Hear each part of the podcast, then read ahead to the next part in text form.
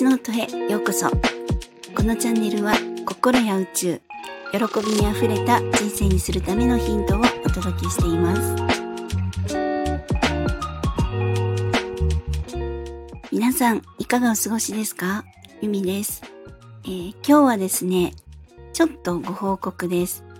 えー、スタンド FM で素敵な内容のお話をされているなーって思ってフォローえー、させていただいた配信者さんがいらっしゃるんですけれども、その方が私の配信も聞いてくださって、ホメオスタシスとコンフォートゾーンのお話をシェアしてくださいました。パチパチパチパチ。で、今回、あの、シェアしてくださったのは、えー、チャンネル名、起業家さんのコーヒーブレイク、個人事業主、フリーランスのための休憩所のジーニー・グラニーさんです。で、ジニーさんはチャンネル名にもあるように起業家の方、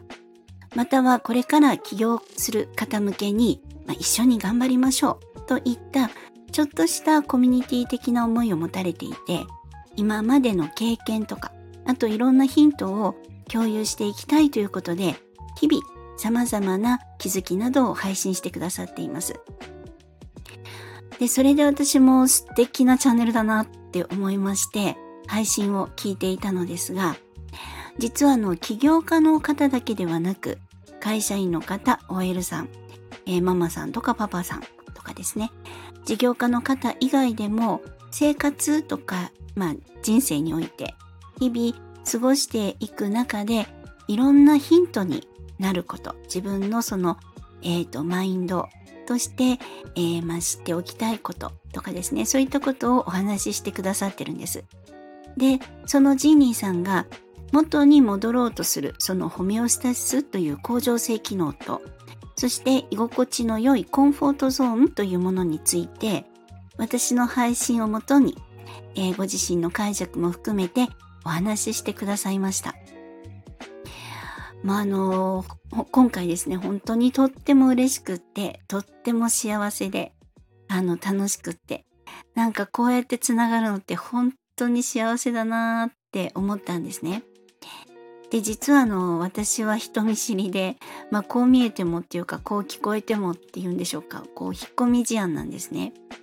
で、自分からアプローチするのには、尻込みしちゃうんです。もう本当に、あ、この配信の方いいなと思っても、なんかフォローするのボタンを押すのさえちょっとこう、尻込みしちゃうっていう、なんか半分変態みたいにそこまで隠れなくていいんじゃないのっていうような感じのところがあるんですがあの本当にいろんな集まりに参加しても、まあ、壁の花になる傾向が高いんですね。なのでなんかもうお声かけいただいただけで本当に幸せな出来事だったんです。もう本当に嬉しいんですね。で、その、えー、ジーニーさんの今回の配信を聞いていてなんとって思ったのがですねあの彼女はコンフォートゾーンを自ら居心地が悪いものにしてどんどん自分で動こうとするタイプっていうお話をされていらっしゃったんです。まあ、いかに居心地の悪いものにするかっておっしゃったんですね。もうなんとすごいって思ったんです。だから個人事業主としても7年もしっかりと継続して来られているんだと思います。で、自分で仕事をやるって自己管理がものすごく大事ですし、もうほっとくとですね、私みたいにダラダラしちゃいます。まあ、あの、なんて言うんでしょうか、こう、気分のムラとかがすごく影響しちゃうんですね。オンとオフの切り替えもすごい大事。そして常にアンテナは張っておきたい。で、アイデアがポンって湧いてきた時にそれをしっかりと逃さず捕まえたい。そういうことも含めて、まあ、なんというか、起業家ってクリエイターだなって思うんですね。なので、やはり常にアイデア人間でありたいと思いますし、面白そうってワクワクしていれば、自然にスコトーマが外れて、今まで見えなかった世界が見えてくるようになるって思っています。で、その新しいことにどれだけ興味を持って自分のチャンネルをこう広げていって飛び込んでいくことができるか。これが自分の世界を広げていくっていうことだと思うんですね。で、そしてそのためには、やはり自分にはそれらができるっていう感覚。この、えー、できるっていう自己効力感、自己可能感というんでしょうか。これを意味するエフィカシーっていう言葉があるんですけれども、このセルフエフィカシーを高めていくっていうことが必要になります。でこのエフィカシーって簡単に言うと自分にはできるっていうあの自分に対する良い認識なんですね。で、この認識を常に自分でこう高く持ち続けていくっていうことで、なんだ、やればできるじゃんっていうことになって、自分はやればこなせるよっていう絶対的な肯定感に変わります。で、あの、でですね、こう、よくよく考えていただきたいんですけれども、私たちって、こう、今までのいろんな、本当にいろんな大変なこと、苦しかったこと、辛かったこと、悲しかったこと、これら全部ですね、乗り越えて今生きてるってこと。ここをちょっとしっかりと捕まえて認識してみたいって思うんですね。で、とりあえずどのような方法であったとしても、今乗り越えてここにいます。そして今まさにあの困難な途中にいるっていう方もいらっしゃるかもしれません。でもそれもですね、今までと同じように乗り越えられるんです。そう信じるんです。で、するとそうなるんです。これがエフィカシーなんですね。で、今まで達成できたこと、達成してきたこと、誇りにできること、これが成功体験です。本当にもう超ちっちゃくってもいいんですよ。あの、私過去の配信で三日坊主の話をしたんですけれども、そのくらいですね、警備でいいんです。あの、マラソンって多分皆さん、たくさんの方もほとんどの方が最後まで完走したことあると思うんですね。これだってめちゃくちゃ誇りにぜひしてください。だって、あの、私ですね、人生で一度もたった2キロでさえ乾燥したことがないんですね。で、これ、あのー、高校生になって気づいたので、それまでってものすごく、あのー、なんて言うんですかね、こう、自分のことを否定して、自己嫌悪に陥ってきたんですけれども、私って極度の貧血だったんですね。鉄欠乏性貧血っていう、まあ、常に鉄分が足りないイコール鉄分ってこう酸素を運んでくれるなんか成分みたいなんですね。なので息を吸ったら赤血球っていうその酸素を運んでくれる成分が酸素を乗っけて体の隅々に一呼吸ずつバーって酸素をブワーって行き渡らせてくれているんですけれどもまずこの運んでくれる赤血球っていうかまああのヘモグロビンっていうものが少ない。であのやっぱりこの、えーまあ、鉄分とかっていうのは食べ物で補うんですけれども食べ物で補った時にその余った鉄分を貯蓄しておくっていうフェリチンっていうものがあるみたいなんですねこの血液の成分の中に。でその例えば鉄分が多い食べ物取れていなくってもそのフェリチンっていうのがちゃんと持っててくれてるのでそこからあちょっと鉄分足りない？じゃあちょっと出すね みたいな感じでちゃんと血液の中にその酸素を運ぶだけの力を持つものを、えー、行き渡らせるっていうことができるようになってるんですけれども私はそのフェリチンを貯蔵する機能も少なかったんですね。なので常にあの足りないんですよ。こう酸素が枯渇してるみたいな感じなんです。なので、本当に極度の貧血だったので、途中歩いちゃうんですね。もう呼吸が続かないんです。あの、息が苦しくって。あの、本当に酸素が足りないんです。こう肺炎の人が、あの、息ができないとかっていう経験、まあ肺炎になった人とかあんまりいないと思うんですけど、喘息とかかな。なので、その酸素が足りない息が苦しいっていうことになって私は走り続けることができなかったんですね。なので走る完走できるということだけでもそれだけで本当に本当にすごいことなんです。その普通だと思っている心肺機能とかですね健康な体それだってすごいことなんですね。なのでそのやっぱしすごいっていう誇りにできること達成したことちっちゃなことでも自分のことにすごい褒めるとかあ私すごいんだなって認識するということはとっても大事なんです。そしてもう一つ今まで経験したものすごく辛かったこと。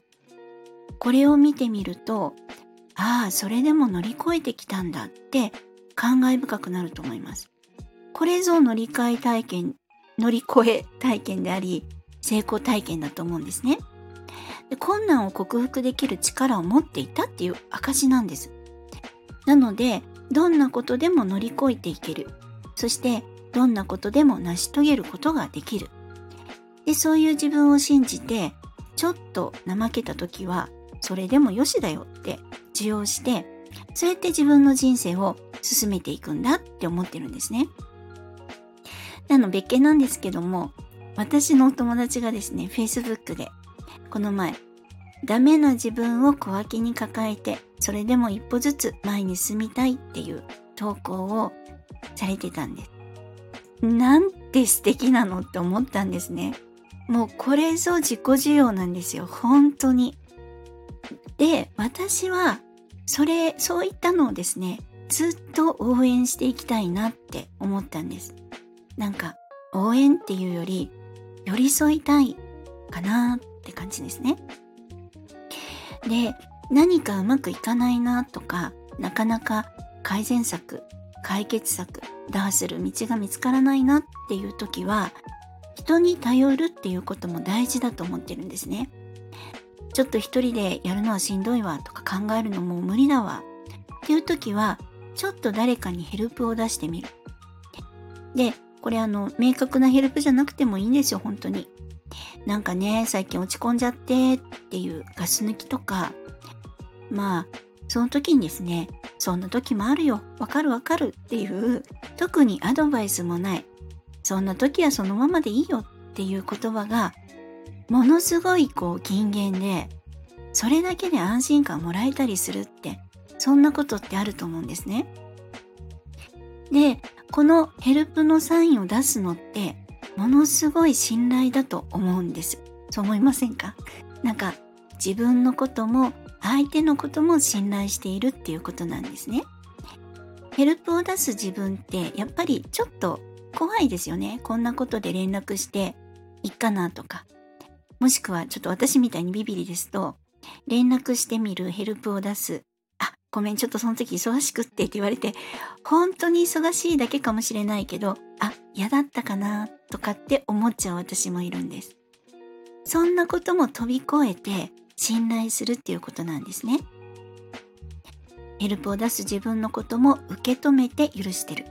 そしてヘルプを出す相手のこともどんな答えが返ってこようと受け止める覚悟を持っている、信頼しているっていうことなんですね。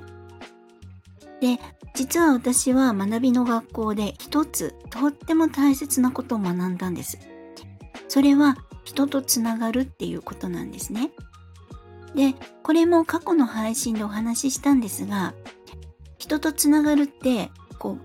倍速で人生を豊かにするんですよ。本当に。で、作用としては、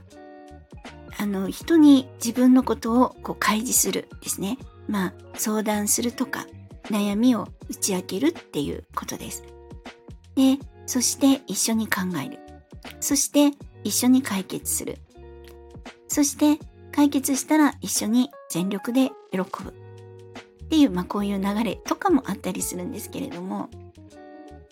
まあ解決しなくてもですねこのやっぱり開示する相談するっていうこれをやると距離がぐーっと近くなって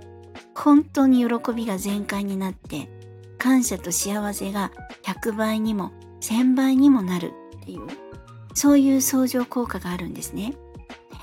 だって人に相談されたりとかこう悩みを打ち明けられるって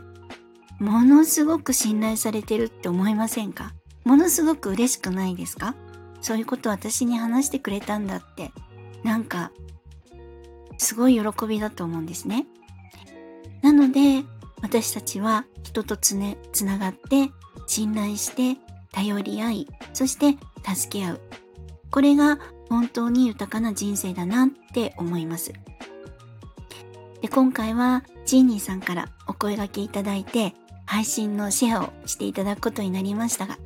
このようなつながりを持ってくださったことにもうめちゃくちゃ感謝してまして、本当になんか素敵で嬉しくってめちゃめちゃいい気分になれて。だからこれからも私も壁の花を脱出して何か素敵な人とどんどんつながれる私になりたいなぁと思った次第でした。ぜひ、ジーニーさんの、えー、起業家さんのコーヒーブレイク、個人事業主、フリーランスのための休憩所。こちらの配信、あの、概要欄にリンクを貼っておきますので、ぜひお時間見つけて聞いてみてください。本日も最後までお聴きくださり、本当にありがとうございました。えー、皆様、ぜひ良いお時間をお過ごしください。